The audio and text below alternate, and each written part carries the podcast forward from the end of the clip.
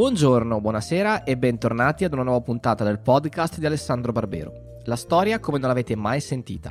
La raccolta indipendente e senza scopo di lucro delle lezioni e conferenze del professor Barbero.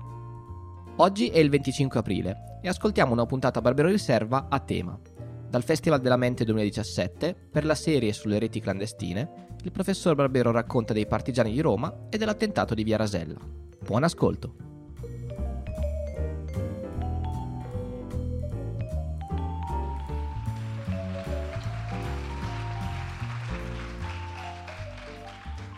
Buonasera, grazie. Ecco, stasera ho dimenticato l'orologio, quindi sono costretto a fare questa cosa di mettere il cellulare per avere l'ora. Dunque, noi questa sera parliamo di una pagina di storia italiana che tutti conoscono e su cui però c'è una quantità di leggende, di deformazioni, di miti che circolano, tale che io sicuramente stasera dirò delle cose che magari stupiranno qualcuno eh, dirò delle cose che magari andranno contro a, quello che molti pensano essere il senso comune. Eh, sono consapevole che è perfettamente inutile fare adesso questa premessa, però la faccio lo stesso. Le cose che dirò saranno fatti, cercheranno di non essere interpretazioni, saranno fatti. Se vi stupiranno, tenete conto che appunto sono fatti accertati, tutti quelli che vi racconterò questa sera. L'altro pezzo forse inutile della premessa e che noi stasera racconteremo un'azione partigiana, la rete di ragazzi che l'ha organizzata, non racconteremo se non rapidamente alla fine la rappresaglia tedesca e l'eccidio delle fosse ardeatine. Tuttavia i due eventi sono legati inestricabilmente nella storia. Noi stasera raccontiamo un pezzetto di una storia complessa che va ben al di là. La storia comincia a Roma alla fine degli anni 30, primi anni 40. A Roma viveva allora un ragazzo che si chiamava Mario Fiorentini. Era studente di matematica alla Sapienza. Del resto da grande diventerà un matematico famoso, professore universitario di geometria analitica, mi pare, o qualcosa del genere. Però Mario Fiorentini, che studiava matematica, aveva tanti interessi culturali, come molti giovani di allora. La Roma degli ultimi anni del fascismo è uno strano posto dove c'è, specialmente fra i giovani, una vita culturale molto intensa. Ci sono cineforum, c'è teatro d'avanguardia. E Mario Fiorentini, che di mestiere faceva mate- lo studente di matematica, però si interessava di tantissime cose. Il regista Carlo Lizzani si ricorderà poi di averlo conosciuto da ragazzo, lo incontrava al cineforum per l'appunto.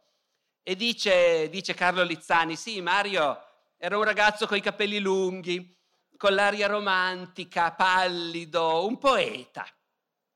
Mario si occupava anche di teatro, aveva fondato una piccola compagnia di dilettanti che organizzava spettacoli teatrali nelle borgate. Sto parlando del 1940, 41, 42. Fra i ragazzi che facevano teatro insieme a lui ce n'era uno più giovane e Mario dice era bellissimo, si chiamava Vittorio Gassman. Però Mario Fiorentini aveva un piccolo problema rispetto a tanti dei suoi amici studenti romani in quegli anni. Suo padre era ebreo. La famiglia non era praticante. Fino al 38 non ci aveva mai pensato Mario a questo fatto insignificante che suo papà era ebreo. Viceversa, nel 1938, con le leggi razziali, la cosa di colpo si scopre che è abbastanza importante. Quando escono le leggi razziali, Mario Fiorentini ha uno scatto di orgoglio e, e decide che questa cosa a cui non ha mai pensato in vita sua, cioè di essere figlio di un ebreo, invece la vuole accettare in pieno. Decide di farsi ebreo. Va dal rabbino capo di Roma e gli spiega tutto. Il rabbino capo di Roma ascolta questo ragazzo entusiasta e poi gli dice, ma senta, eh, lei lo sa che c'è un piccolo problema. Dice, no, eh, lei non è stato ancora circonciso, vero? A questo punto Mario Fiorentini racconterà poi che ha detto, beh, magari ci penso ancora un attimo.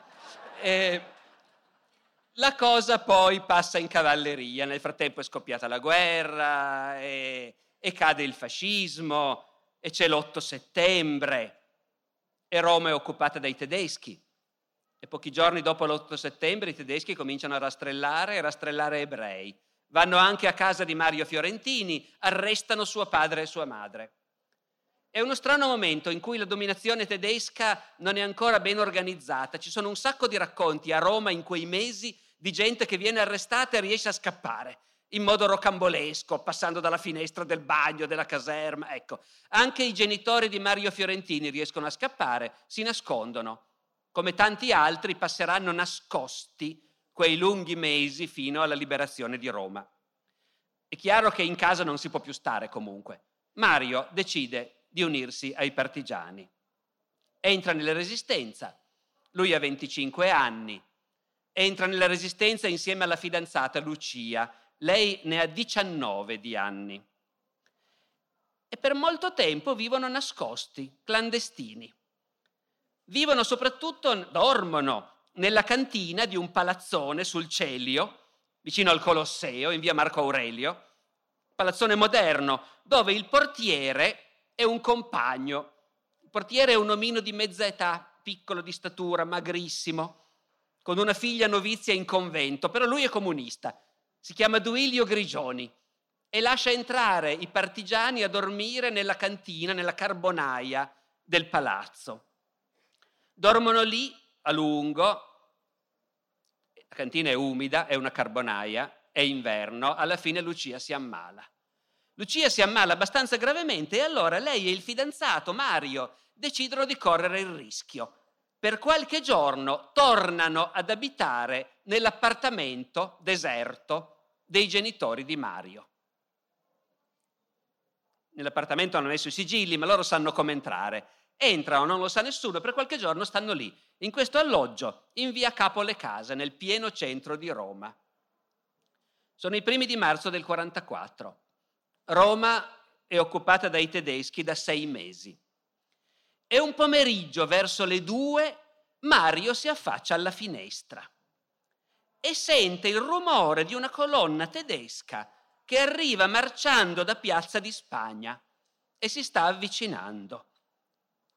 Quando passano sotto la sua finestra, Mario racconterà poi, ho riconosciuto, dice, le stesse divise verde marcio degli uomini che erano venuti a prendere suo padre e sua madre. È un'intera compagnia, sono più di 150 uomini in assetto di guerra, con i mitra a tracolla, i nastri delle munizioni incrociati sul petto, bombe a mano alla cintura. La colonna si snoda per più di 100 metri, attraversa via Capo le Case e si allontana verso via del Tritone. Mario si sporge dalla finestra e vede che la colonna attraversa via del Tritone, arriva all'imbocco del traforo. Parlo per i romani, penso che ce ne sia più d'uno è arrivata all'imbocco del traforo, gira a sinistra e imbocca una parallela di via del Tritone. La parallela si chiama via Rasella.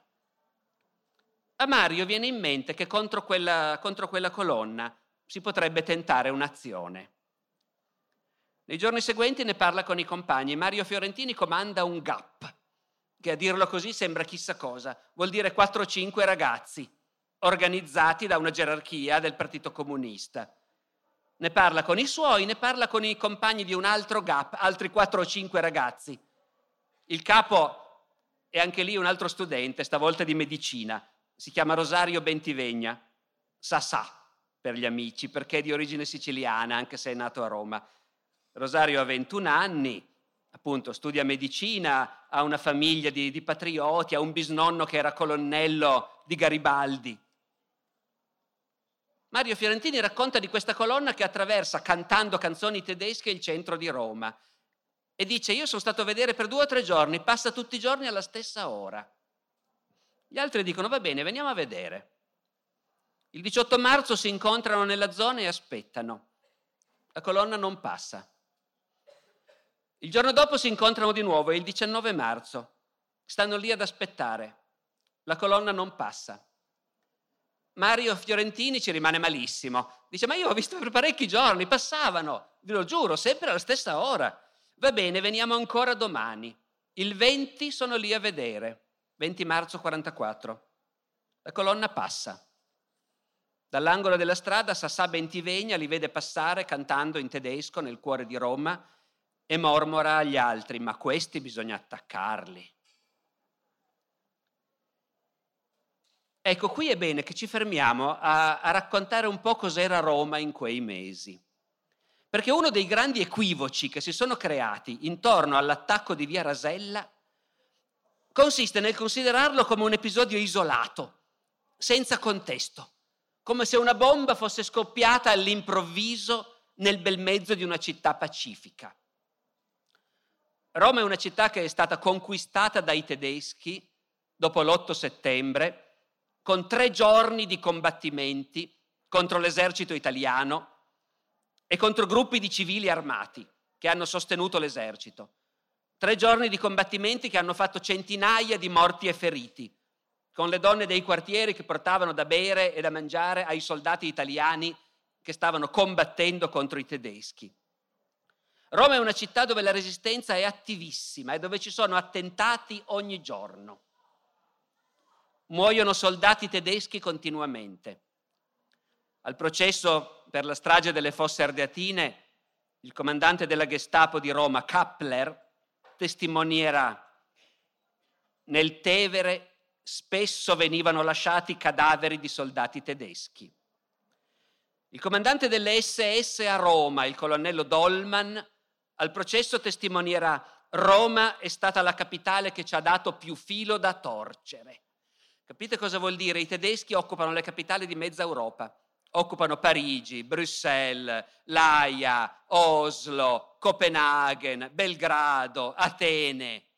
Roma è la capitale che ci ha dato più filo da torcere, dice il colonnello Dolman. Il maresciallo Kesselring, comandante dell'esercito tedesco in Italia, al suo processo ha testimoniato Roma era diventata per noi una città esplosiva e per noi era un grave problema.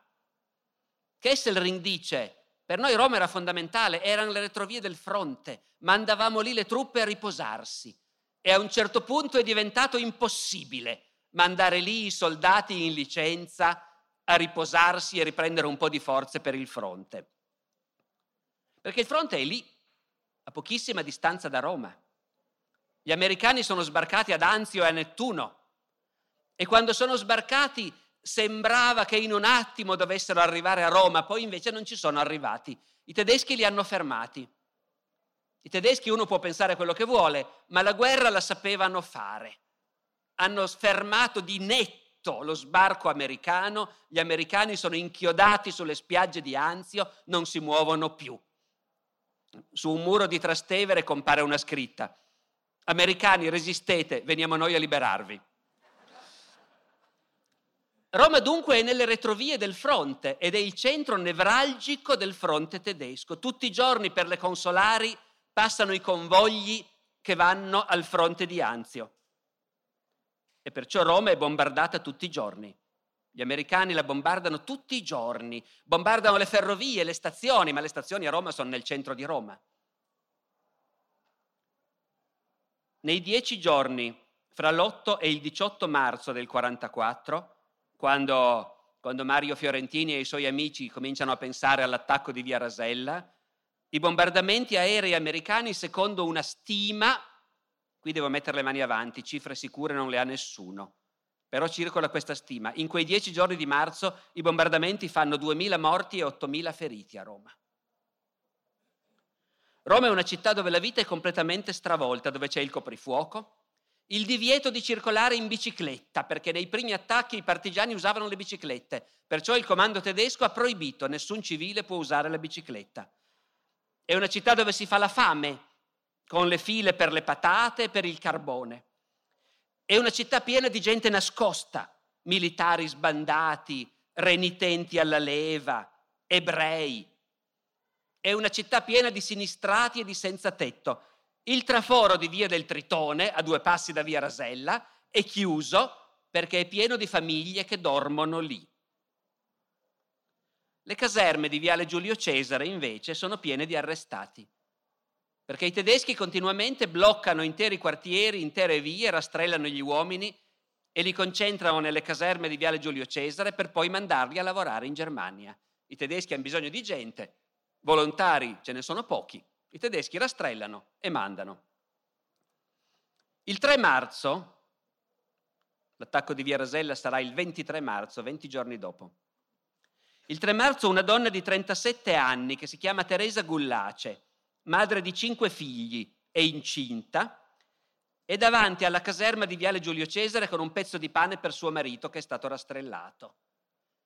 Quando lo vede dietro le sbarre a una finestra, comincia a sgomitare per aprirsi la strada, finisce addosso a un soldato tedesco, il soldato tedesco le spara, la lascia morta lì.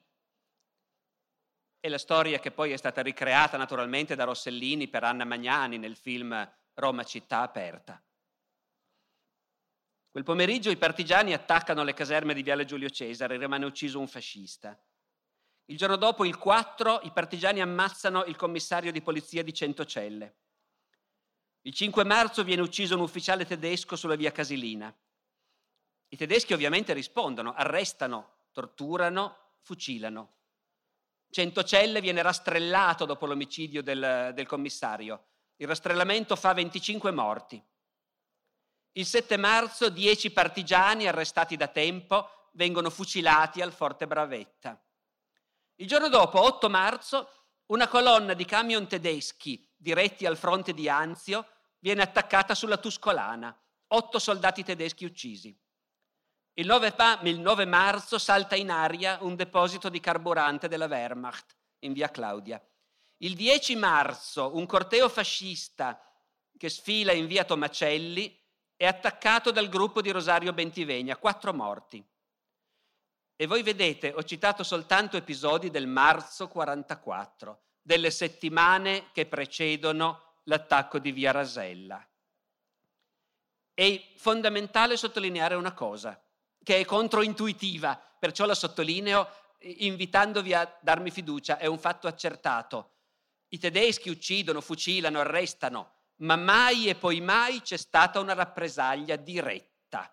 Mai è successo che per un tedesco morto il comando tedesco dicesse siccome è morto un tedesco adesso fuciliamo degli italiani. Mai un manifesto tedesco ha detto abbiamo avuto dei morti e perciò ammazzeremo degli ostaggi.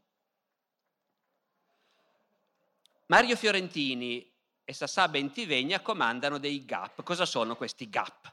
Questi gruppi d'azione patriottica. Sono organizzati dal Partito Comunista, il che vuol dire che quasi tutti i ragazzi che ne fanno parte si sentono comunisti. Fra l'altro, varrebbe la pena di riflettere sull'importanza dell'educazione, specialmente nelle dittature. Questi hanno tutti passato tutta la vita nella scuola fascista e sono tutti diventati comunisti. Il comandante dei GAP si chiama Antonello Trombadori, sarà poi un dirigente comunista importante, in quel momento ha 27 anni per noi oggi uno di 27 anni è un ragazzino. Antonello Trombadori è un ufficiale dei bersaglieri che ha fatto la guerra e che quindi è perfettamente in grado di comandare questa rete clandestina in Roma, salvo che in quel momento è in prigione, l'hanno arrestato e sfuggirà per miracolo all'eccidio delle fosse ardeatine. Siccome Antonello Trombadori è in prigione, comanda i GAP un ragazzo un po' più giovane, che si chiama Carlo Salinari, nome di battaglia Spartaco. Carlo Salinari ha 25 anni e di lavoro fa l'assistente universitario di letteratura italiana alla Sapienza. Beh, dopo la guerra sarà un critico letterario famoso, marxista, ortodosso e anche un po' rigido, ma un importante critico letterario. Sarà, come sono strani i destini, il preside di lettere alla Sapienza di Roma nel 77, al momento del movimento studentesco del 77 ma qui siamo molto prima, di anni ne ha solo 25 e comanda i GAP di Roma. I GAP sono una struttura gerarchica. Mario Fiorentini e Rosario Bentivegna vanno a parlare col loro capo, Spartaco, Carlo Salinari. Gli vanno a parlare di questa colonna tedesca che tutti i giorni passa da Piazza di Spagna a Via del Tritone a Via Rasella. E gli dicono che loro vorrebbero attaccarla. Salinari non è convinto la colonna tedesca è troppo forte, 150 uomini. Loro sono quattro gatti. Salinari ha paura che finisca malissimo. Ma la struttura è gerarchica, anche Salinari ha qualcuno sopra di sé. Carlo Salinari risponde direttamente al comando militare del Partito Comunista e quindi a Giorgio Amendola, che anche lui dopo la guerra sarà un importante dirigente comunista che in tanti di noi hanno, ricordano, che in quel momento e che è anche naturalmente Giorgio Amendola il figlio di quel Giovanni Amendola, deputato liberale, che un po' di anni prima i fascisti avevano ammazzato a bastonate. Amendola è il rappresentante del Partito Comunista nella giunta militare del CLN. La giunta militare del Comitato di Liberazione Nazionale è l'organismo che dirige la resistenza in tutta Italia e in cui sono rappresentati i sei partiti antifascisti, la DC, i socialisti, i comunisti, il Partito d'Azione, i liberali, i repubblicani, se non vado errato.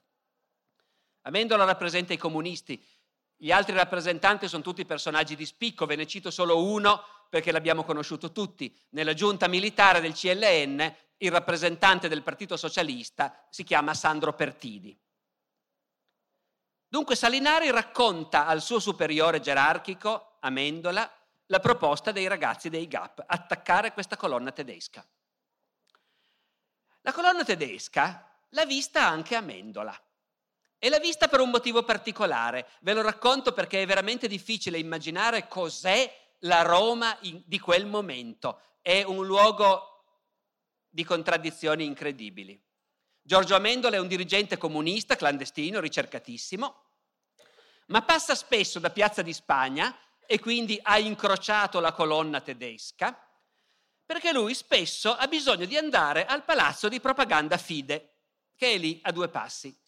Il palazzo di propaganda appartiene al Vaticano, perciò gode di extraterritorialità, e dentro il palazzo di propaganda vive, protetto dal Vaticano, un altro importante uomo politico antifascista, si chiama Alcide De Gasperi, ed è il capo della DC.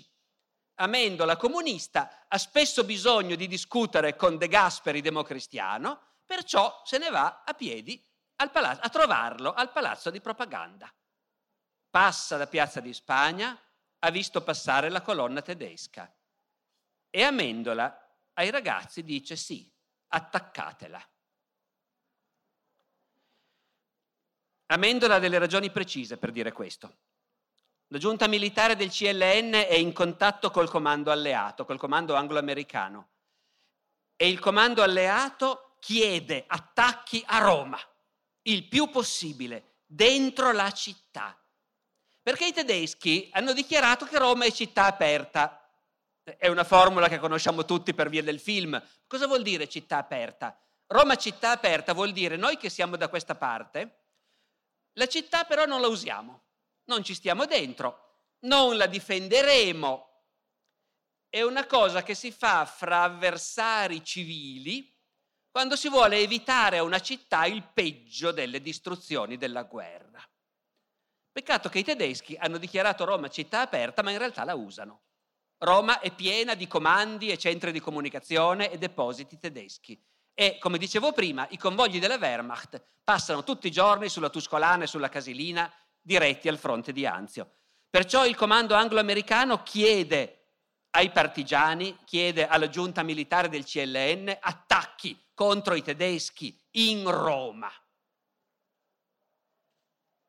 In Italia c'è una vecchia polemica che io mi ricordo fin da quando ero ragazzino, ma in fondo la resistenza non, cambiato, non, ha cambiato niente dal punto di vista militare. Per carità, la guerra gli americani la vincevano lo stesso anche senza la resistenza. Però il generale Mark Clark, comandante della quinta armata americana, che il 4 giugno entrerà a Roma, ha dichiarato per i miei uomini era importantissimo sapere che alle spalle dei tedeschi i partigiani erano attivi e che i tedeschi non potevano stare mai tranquilli, né di giorno né di notte. La giunta militare del CLN è tutta d'accordo. Gli alleati lo chiedono e va bene così. Bisogna fare degli attacchi dentro Roma. C'è solo un po' di gelosia per il fatto che gli unici che hanno una struttura militare efficiente sono i comunisti. In particolare questa cosa rode un po' a Pertini. Ve lo ricordate come era fatto Pertini? E Pertini a Amendola dice, va bene, però se fate un'altra azione grossa, per piacere ce lo dite e la facciamo insieme, perché vogliamo partecipare anche noi. Ma Amendola è un comunista e i comunisti in quell'epoca sono sospettosi. Amendola non si fida.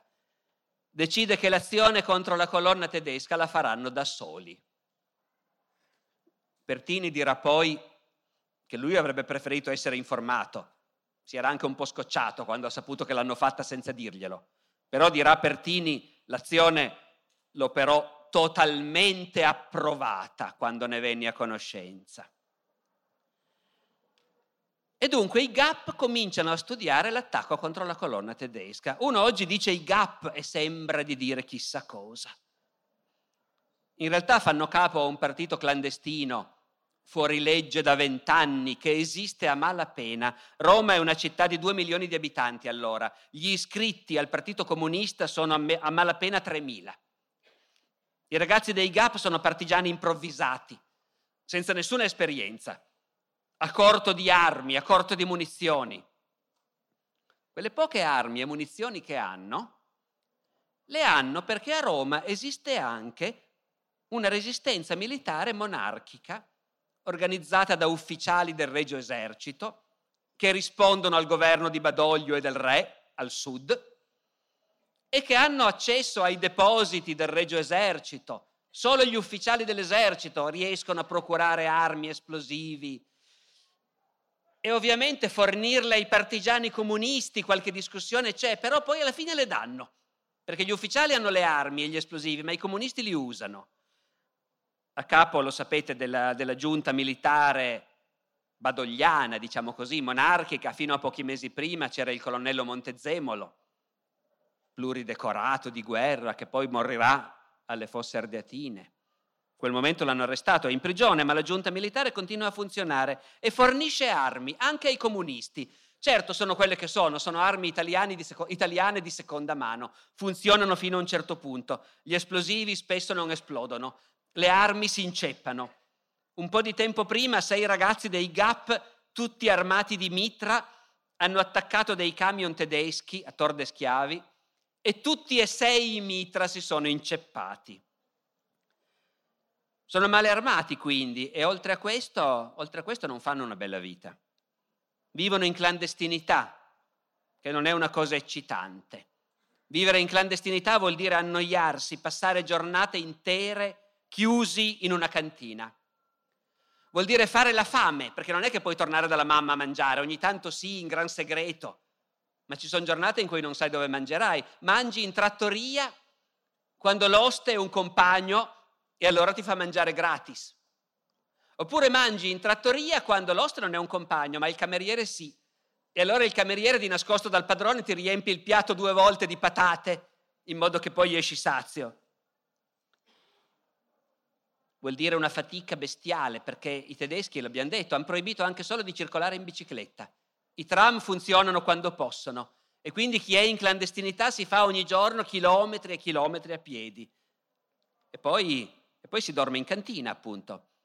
Si porta per mesi la stessa camicia, lo stesso vestito, gli stessi calzini. C'è una testimonianza di una ragazza che fa parte di questi GAP. Fa parte del GAP di Sassà Bentivegna e della sua fidanzata, e dopo si sposeranno anche. Si chiama Carla Capponi. Carla Capponi poi in seguito racconta, eravamo tutti magrissimi, pallidi, gli abiti cominciavano a caderci addosso. Le scarpe avevano la suola già più volte rappezzata e c'era chi portava ancora in pieno inverno zoccoli di legno. Anche dormire in cantina non è divertente, specialmente per le donne. Carla Capponi, che appunto dopo la guerra sposerà Rosario Bentivegna e, e sarà deputato comunista a Roma, Carla Capponi in quel momento è una ragazza di 25 anni è una signorina di buona famiglia. Un altro ragazzo dei Gap, Franco Calamandrei, figlio di Piero Calamandrei, se la ricorda Carla Capponi, signorina di buona famiglia, che parlava con la R Moscia e si grattava i pidocchi presi nella cantina di Duilio. Carla ha 25 anni, è una signorina di buona famiglia, anzi sarebbe la contessina Capponi, ma la famiglia è decaduta, il papà è morto senza lasciare un soldo. Carla non ha finito gli studi, si è impiegata, fa la dattilografa e del passato è rimasto solo un grande appartamento. È per via di questo grande appartamento che Carla ha cominciato a fare politica, perché dopo la caduta di Mussolini, dopo il 25 luglio, voi capite, Roma è in ebollizione. I partiti politici di colpo sono legalizzati, dappertutto ci sono incontri, riunioni, discussioni. E qualche amico dice a Carla, ma voi che avete un alloggio così grande, non è che possiamo usarlo per fare le riunioni? Fra questi conoscenti che chiedono di usare l'alloggio dei capponi per fare le riunioni politiche, c'è anche un comunista. Si chiama Gioacchino Gesmundo. Insegna storia e filosofia al liceo Cavour a Roma. Anche lui morirà alle Fosse Ardeatine. Gioacchino Gesmundo a un certo punto gli presentano Carla e chiede se può ospitare nell'appartamento una riunione di loro comunisti. E le dice, sarà una riunione turbolente, dobbiamo discutere molto. Eh, com'è che possiamo fare in modo che i vicini non sentano le discussioni? E Carla, che è una signorina di buona famiglia, dice, ma io so suonare il pianoforte. Se volete. Carla sa suonare anche l'arpa, a dire il vero, ma insomma, eh, quel giorno suona il pianoforte, dice non finiva mai la riunione dei comunisti. Ho suonato tutti i notturni di Chopin. Eh, poi finalmente la riunione finisce e il professor Gesmundo le chiede se la prossima volta vuol venire anche lei alla riunione. Così Carla diventa comunista e lei ci ha lasciato la testimonianza di cosa voleva dire dormire in cantina, sulla terra battuta, in mezzo ai mucchi di carbone. Lei una signorina di buona famiglia, dice, pensa, mia mamma mi aveva dato una trapunta per andare nella cantina, una di quelle trapunte matrimoniali. Io me la arrotolavo tutta intorno. Poi ho visto che gli altri dormivano per terra. Allora ho detto, vabbè dai, la stendiamo per terra e ci mettiamo tutti sopra. Dice Carla, anche questo dormire come i cuccioli, uno vicino all'altro, ti dà una certa consolazione, ma c'era molto disagio. Essere una donna non è facile comunque, siamo in Italia nel 1944 e anche i comunisti sono italiani del 1944, non sono mica diversi dagli altri. Quando un ragazzo dei GAP che si chiama Valentino Gerratana, e sarà anche lui poi un deputato comunista, ma in quel momento è un ragazzo, si presenta a Giorgio Amendola con la sua fidanzata e gli dice che lei vorrebbe unirsi anche lei ai partigiani. E Giorgio Amendola dice benissimo, così potrà rammendarti i calzini la sera. Ovviamente queste ragazze si ribellano, loro vogliono essere alla pari degli uomini e non è facile. Per dimostrare che lei è alla pari di qualunque uomo, Carla Capponi un giorno su un tram sfila la pistola a un milite fascista di nascosto e se la porta via. Poi quando arriva dai compagni con la pistola se la vogliono prendere loro. Perché le dicono, ma tu sei una ragazza, a te mica serve. Allora Carla dice che lei la pistola la vuole usare. E allora le dicono, vediamo, alla prossima azione spari tu. E così Carla Capponi partecipa a un agguato e uccide un ufficiale tedesco in mezzo alla strada. Poi ha raccontato che era così scioccata che scappando si è dimenticata di mettere la pistola nella borsetta e scappava per la strada a Roma con la pistola in mano. E poi quella sera si è messa a discutere col suo capo, che era anche il suo fidanzato, Sassà Bentivegna, dicendogli non è possibile, ma non si può mica sparare così alla gente, questo non si può fare. E Rosario Bentivegna le dice, allora le donne dovrebbero starsene a casa. E Carla si è ricordata che in famiglia, quando lei era nata, il padre aveva detto, meno male che è femmina, almeno non farà mai la guerra. E allora Carla ha deciso di continuare, però tanti anni dopo racconta, e devo dire la verità, è stata una cosa molto dura. Credo che dipenda molto dal fatto che uccidere è una cosa contro natura. Anche Lucia, la fidanzata di Mario Fiorentini, ve la ricordate, quella che si è ammalata nella cantina e che aveva 19 anni?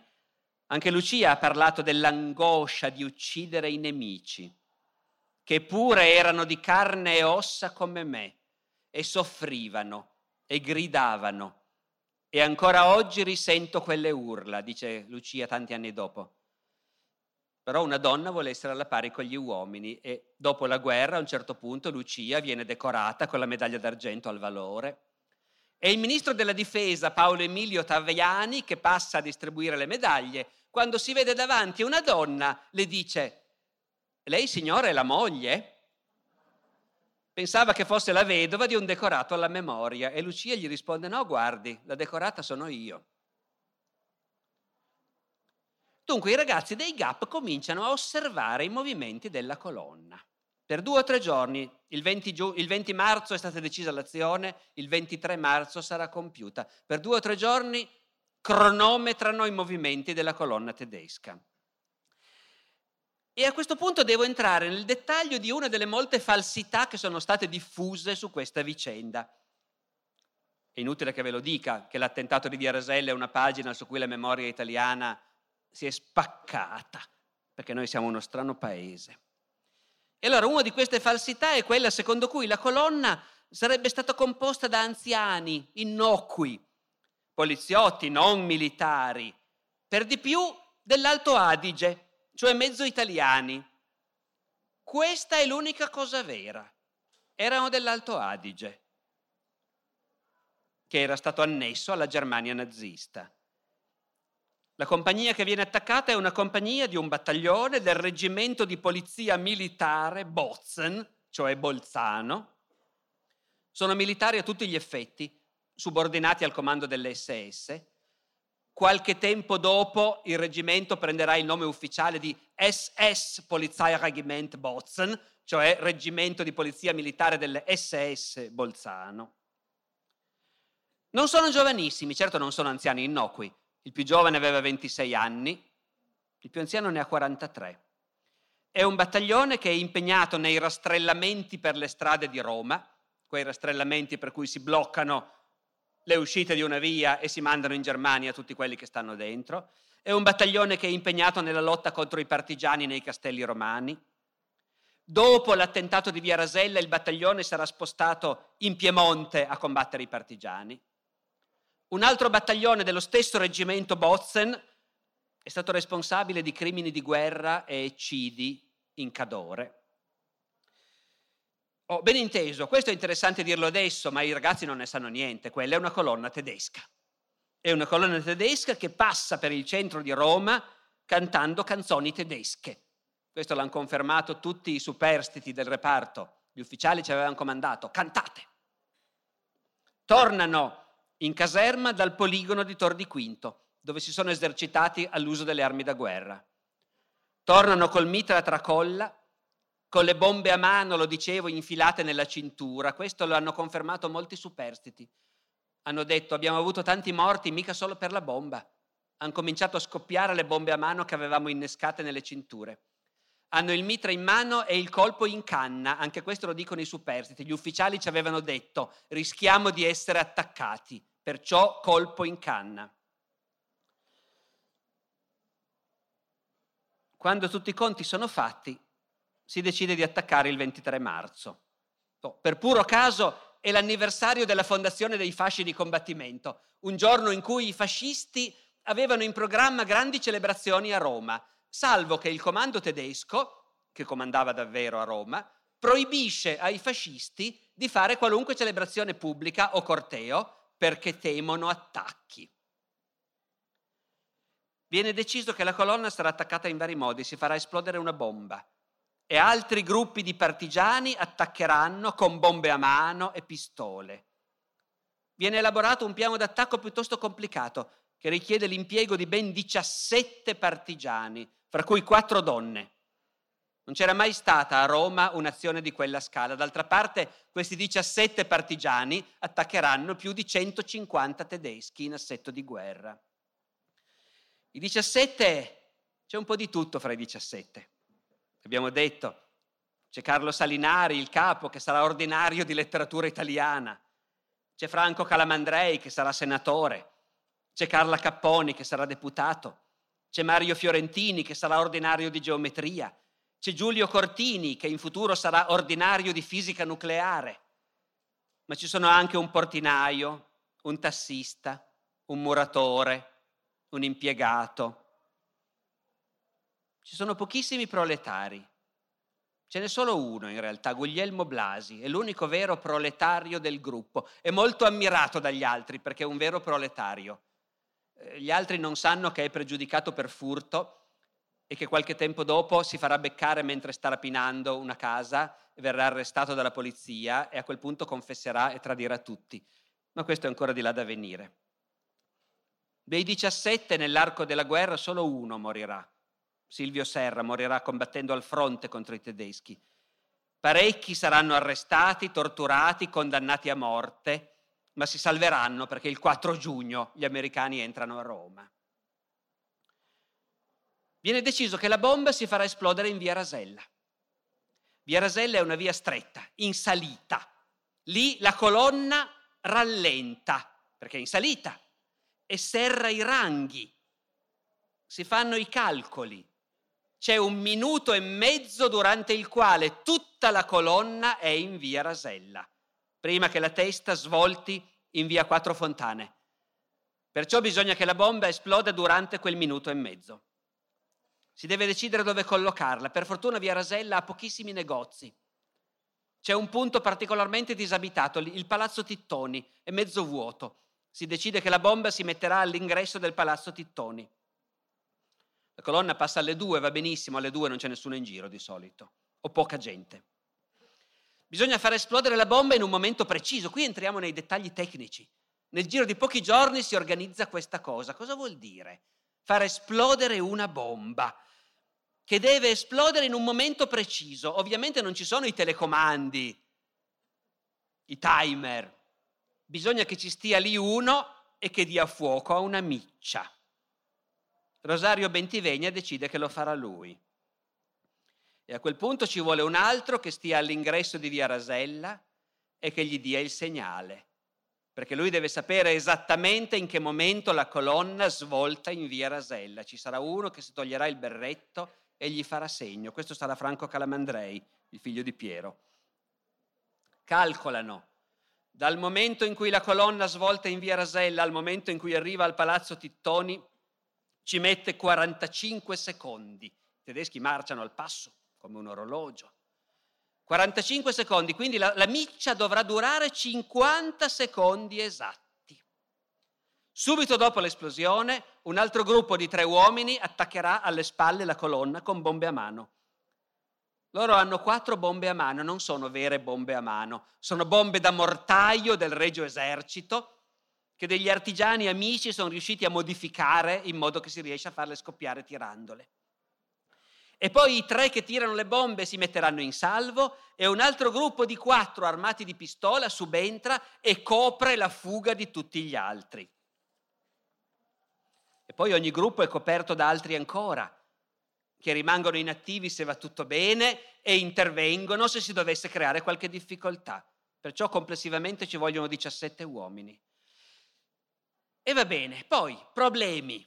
E la bomba come ce la mettiamo lì? Come la portiamo? Come la nascondiamo?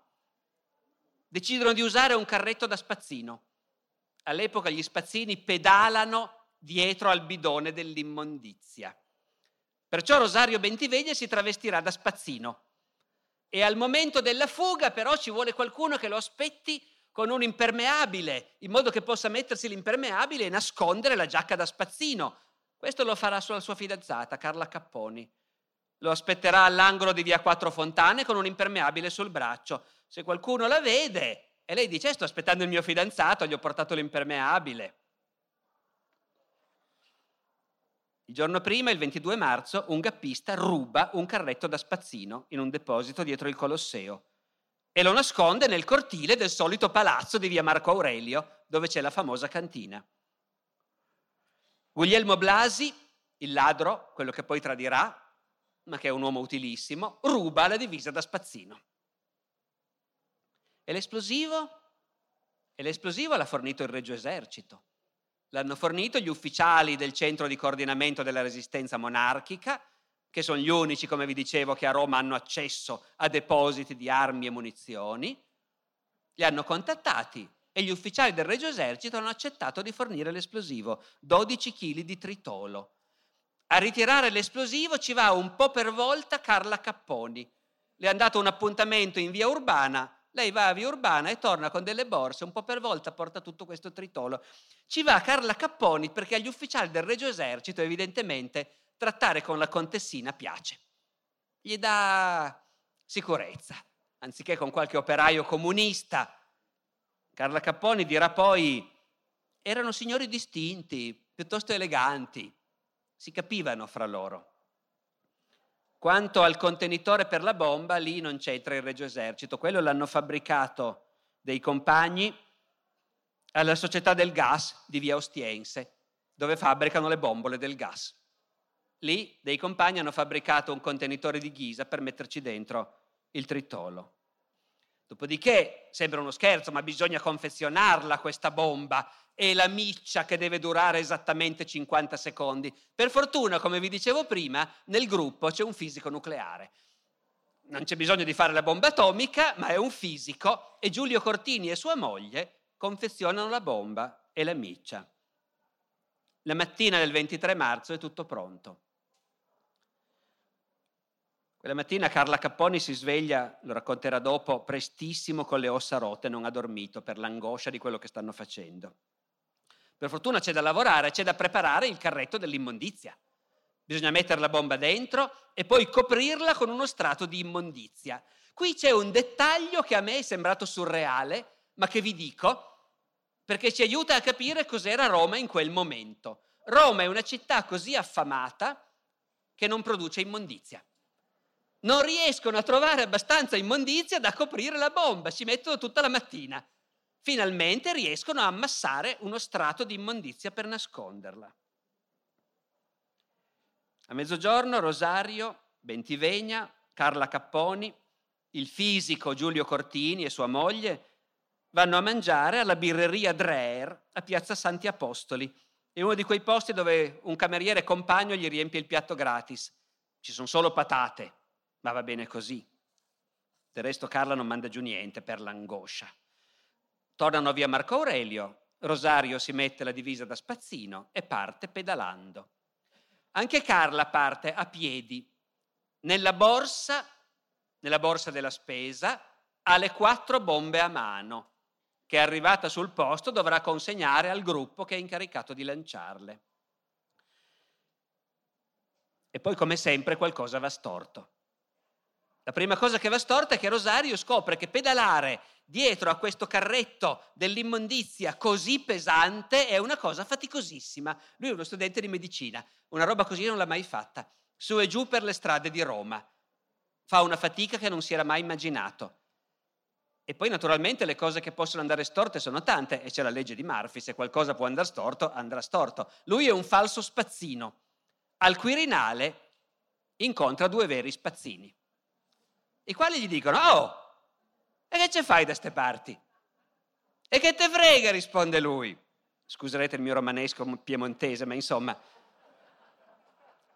Gli dice, c'ho un carico di cemento, gli altri si mettono a ridere, sono sicuri che è un collega che nel tempo libero fa la borsa nera. E gli fanno, ma piantala, facce vedere i prosciutti. E sono lì che fanno per aprire il bidone. Rosario li manda al diavolo, tira dritto, pedala, per fortuna quelli si mettono a ridere.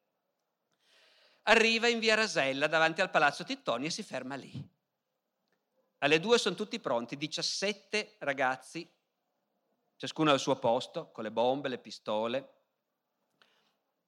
Rosario sa che quando gli fanno il segnale deve dar fuoco alla miccia. Sono le due. Tedeschi sono sempre passati alle due. Quel giorno non passano. Sono le due e mezza, non sono passati. Rosario è lì travestito da spazzino che non sa bene cosa fare. Cosa si fa? Fuma, ma ha solo tre sigarette in tutto. Anche questo è un dettaglio. Cosa voleva dire quell'epoca? E con una di quelle sigarette deve accendere la miccia alla fine decide di, il, decide di mettere tutto il tabacco dentro una pipa e tenersela lì in bocca. Dopo un po' passa uno, vede questo spazzino che sta lì appoggiato al muro e non fa niente, e gli fa, oh, guarda che arriva l'ispettore. Rosario si, si preoccupa. Già. Cosa fa uno spazzino? Spazza la strada. Rosario prende la scopa e comincia a spazzare la strada essendo uno studente di medicina si accorge subito che non è capace di spazzare la strada. È peggio di prima, se lo vedono capiscono subito c'è qualcosa che non va, perciò smette. Rimane lì a fischiettare. Dopo un po' vede uno dei compagni appostati in fondo alla via che si muove, dice il segnale, arrivano, accende la pipa. Non arriva nessuno. Intanto si è bruciato un altro po' di quel poco tabacco che si era portato. Intanto Carla ha lasciato le bombe a mano al compagno che deve farsene carico ed è andata ad appostarsi in un posto che c'è ancora oggi e che tutti i romani conoscono. L'ingresso del messaggero in via del Tritone, dove ci sono le bacheche con l'ultimo numero del giornale. E la gente va lì a leggersi il giornale. Posto perfetto per stare lì ad aspettare. Carla si piazza davanti alle bacheche, legge il giornale. Sul giornale c'è scritto che oggi a Napoli c'è l'eruzione del Vesuvio. Carla non lo sapeva, la cosa la appassiona, si legge tutto l'articolo, poi guarda l'ora. Si fa tardi e non succede niente, c'è qualcosa che non va. All'ingresso del messaggero ci sono di guardia due poliziotti in borghese, i quali poliziotti in borghese vedono questa signorina carina, fra l'altro, che sta lì e dopo un po' vanno e attaccano discorso. E lei dice che sta aspettando il fidanzato, ma i due non mollano.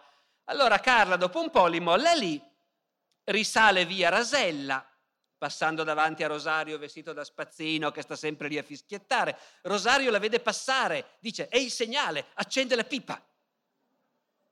Non succede niente, rispegne la pipa, il tabacco è quasi finito a questo punto.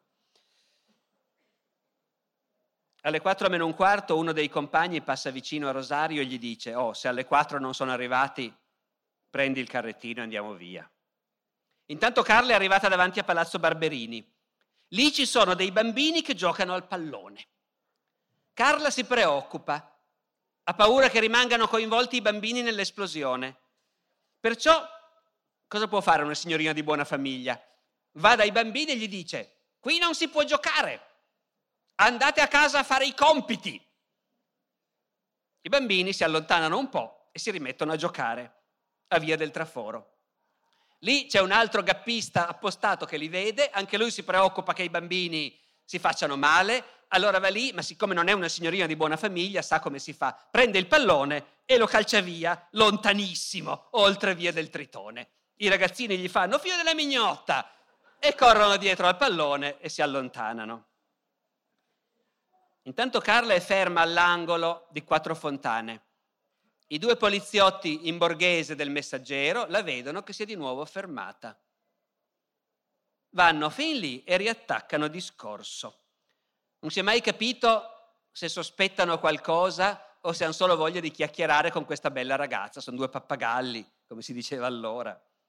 E Carla dice: No, aspetto il fidanzato, ma è in ritardo. Poi vede passare una signora che conosce, Carla è del quartiere, pieno di gente che la conosce, è una delle cose che la stanno angosciando. Vede passare una vecchia signora amica di sua mamma, dice scusate un attimo, devo andare a parlare a un'amica di mia mamma. Va dalla vecchia signora e le fa signora, torni a casa, che oggi non è cosa. C'è aria di rastrellamenti, torni a casa. E in quel momento compare la colonna, che era stata al poligono a sparare e aveva fatto ritardo. Sono le 4 meno 10. In fondo a Via Rasella Franco Calamandrei si toglie il berretto per dare il segnale.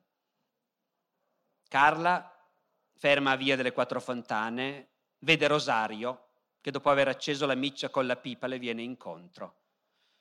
Rosario incontra un altro gruppo di bambini e qui devo dire fa veramente impressione. Pensate a questa Roma piena di bambini.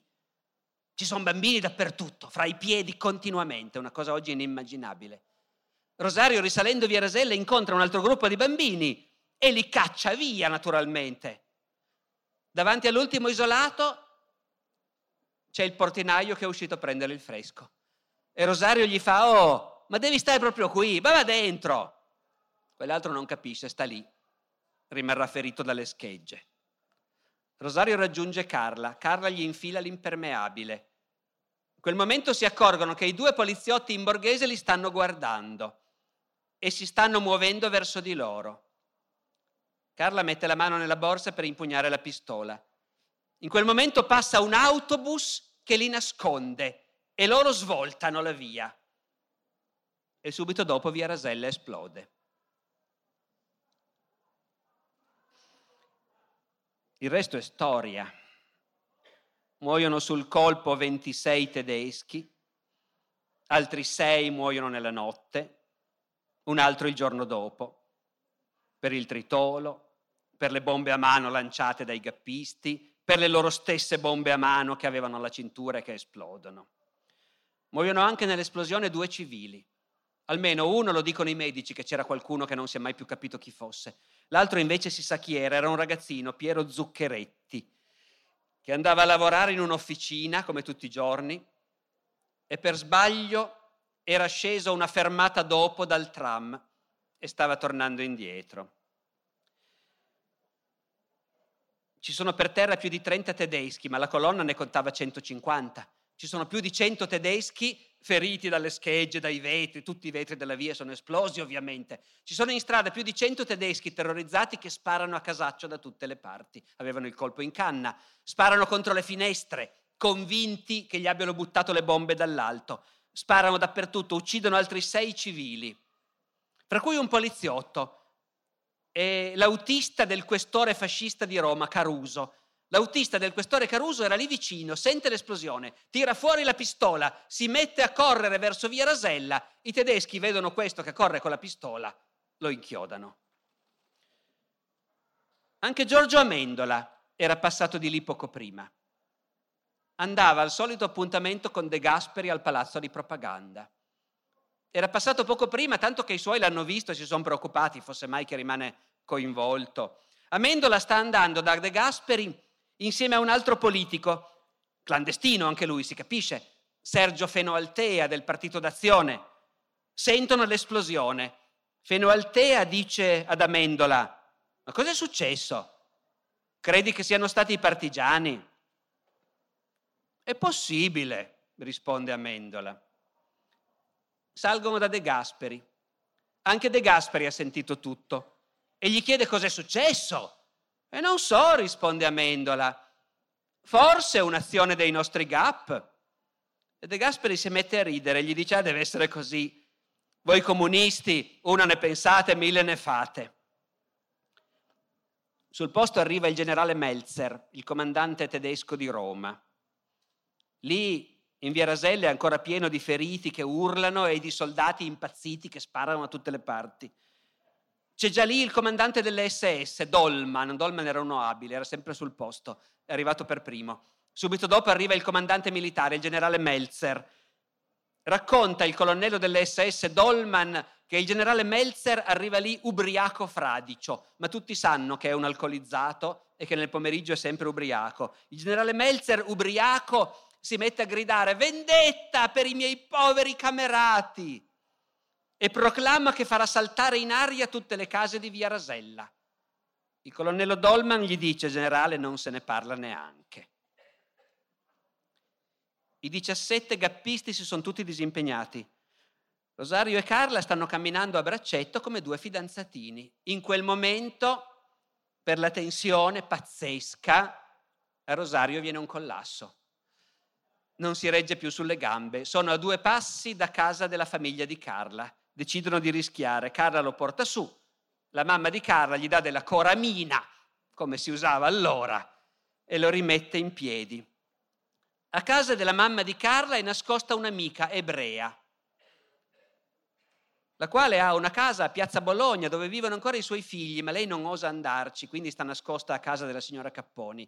Però dice a Rosario e a Carla, perché non andate a dormire a casa mia a Piazza Bologna stasera? Così dite ai miei figli che io sto bene, loro accettano.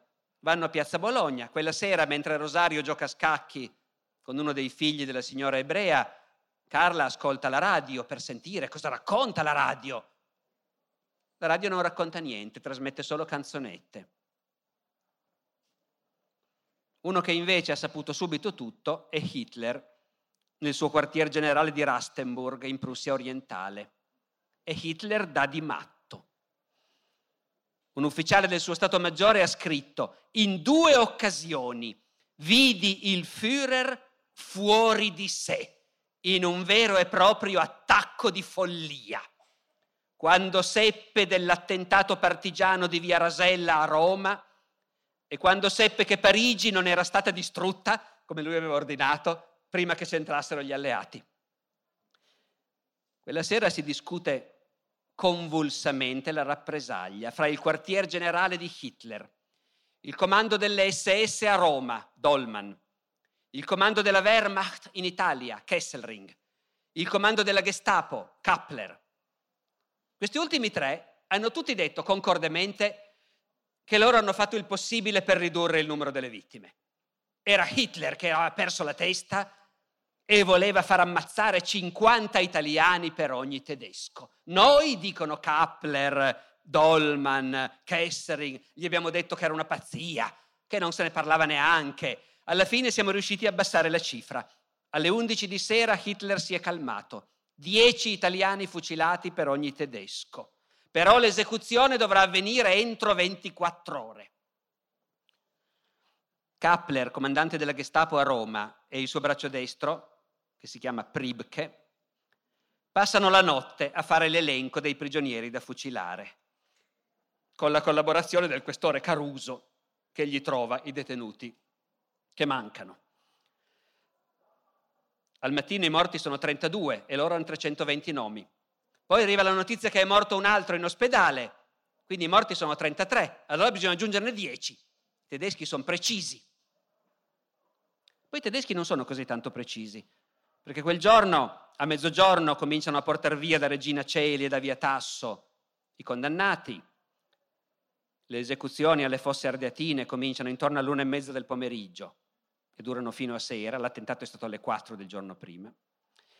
E Pribke e Kappler, che sono lì che contano gli ingressi alle fosse ardeatine, a un certo punto si rendono conto che non gli hanno portato 330 uomini, ma 335.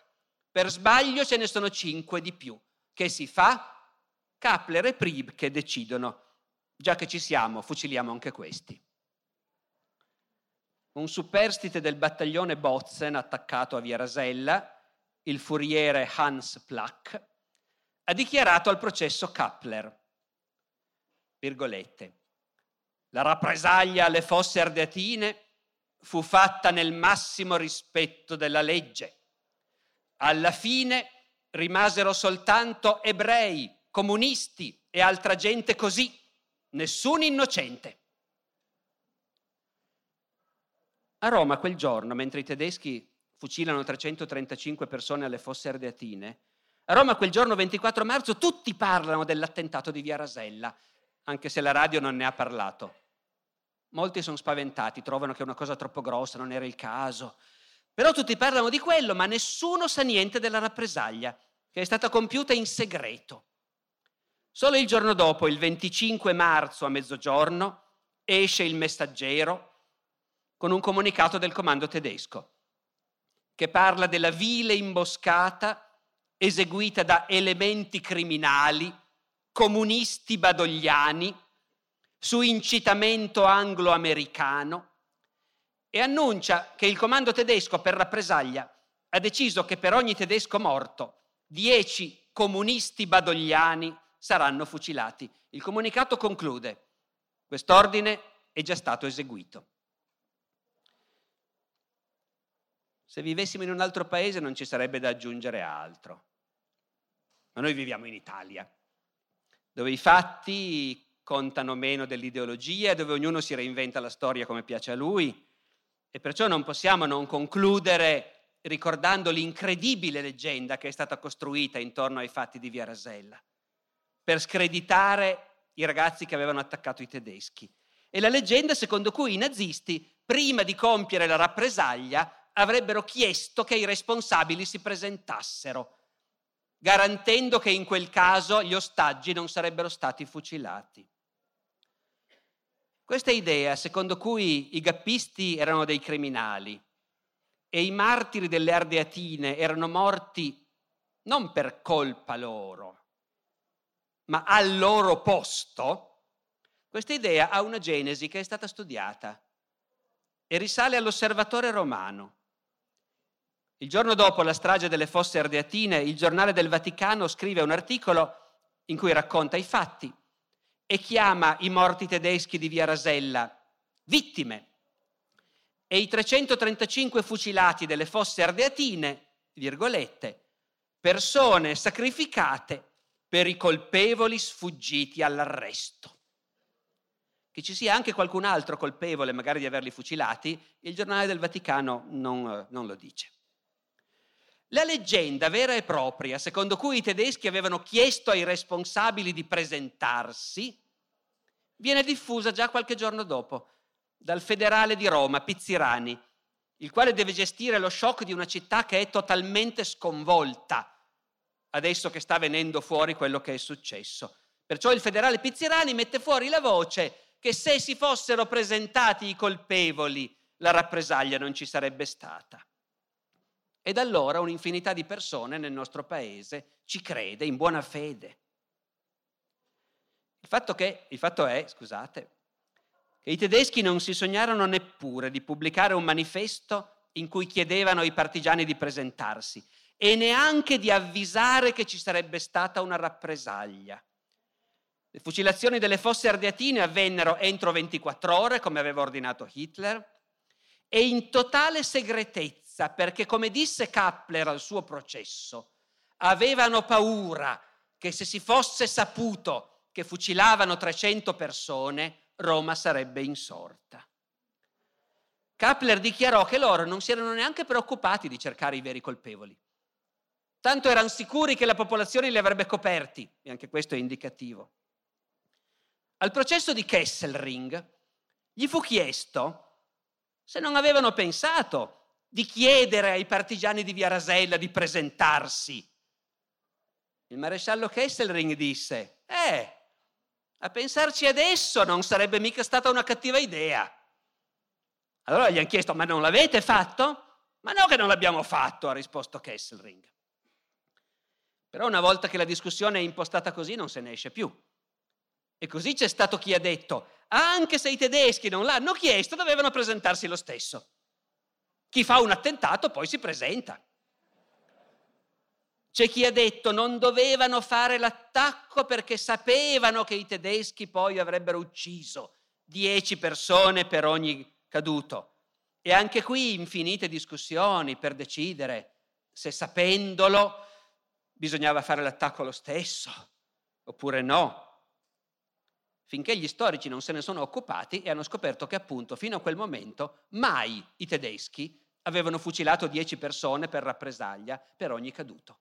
A Roma c'erano stati innumerevoli attentati, moltissimi tedeschi uccisi e mai c'era stata una rappresaglia in quelle proporzioni. Mai nessun manifesto l'aveva minacciato. L'unica cosa che i tedeschi avevano sempre detto e ripetuto e che i gappisti sapevano, perché quello sì stava scritto sui manifesti, era chi attacca i tedeschi sarà punito con la morte.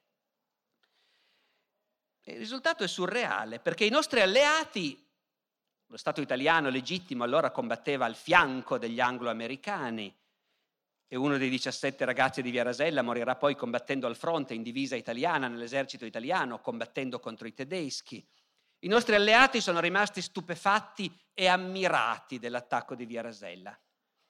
Il generale Alexander, comandante di tutte le truppe alleate nel Mediterraneo, disse che lui aveva cominciato a rispettare gli italiani quando aveva scoperto che Roma era, virgolette, una città che ha osato sfidare in pieno centro un battaglione tedesco armato.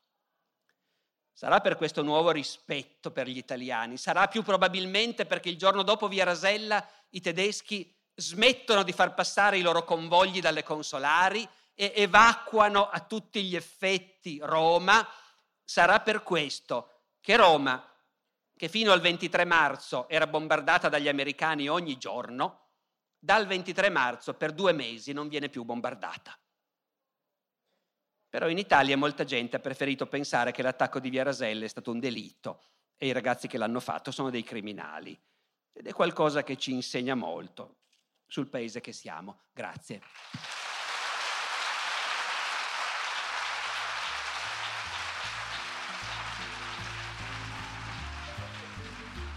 Grazie per aver ascoltato anche questa puntata del podcast di Alessandro Barbero. Nella descrizione dell'episodio trovate il link al sito del Festival della Mente. Per ascoltare gli altri episodi della serie, sulle reti clandestine, è sufficiente recuperare le puntate 2 e 3 sul dottor Sorghe e il rapimento Moro. Come la settimana scorsa, anche questo mercoledì, che è il 28 aprile, ci troveremo alle 21 sulla community Discord per fare due chiacchiere e commentare questa puntata. Per entrare nella community è sufficiente seguire il link nella descrizione dell'episodio. La musica è, come sempre, il George Street Shuffle di Kevin MacLeod in Competech.com, pubblicato con licenza Creative Commons CC BY 4.0. Ci sentiamo la settimana prossima con una nuova puntata del podcast di Alessandro Barbero. Ciao!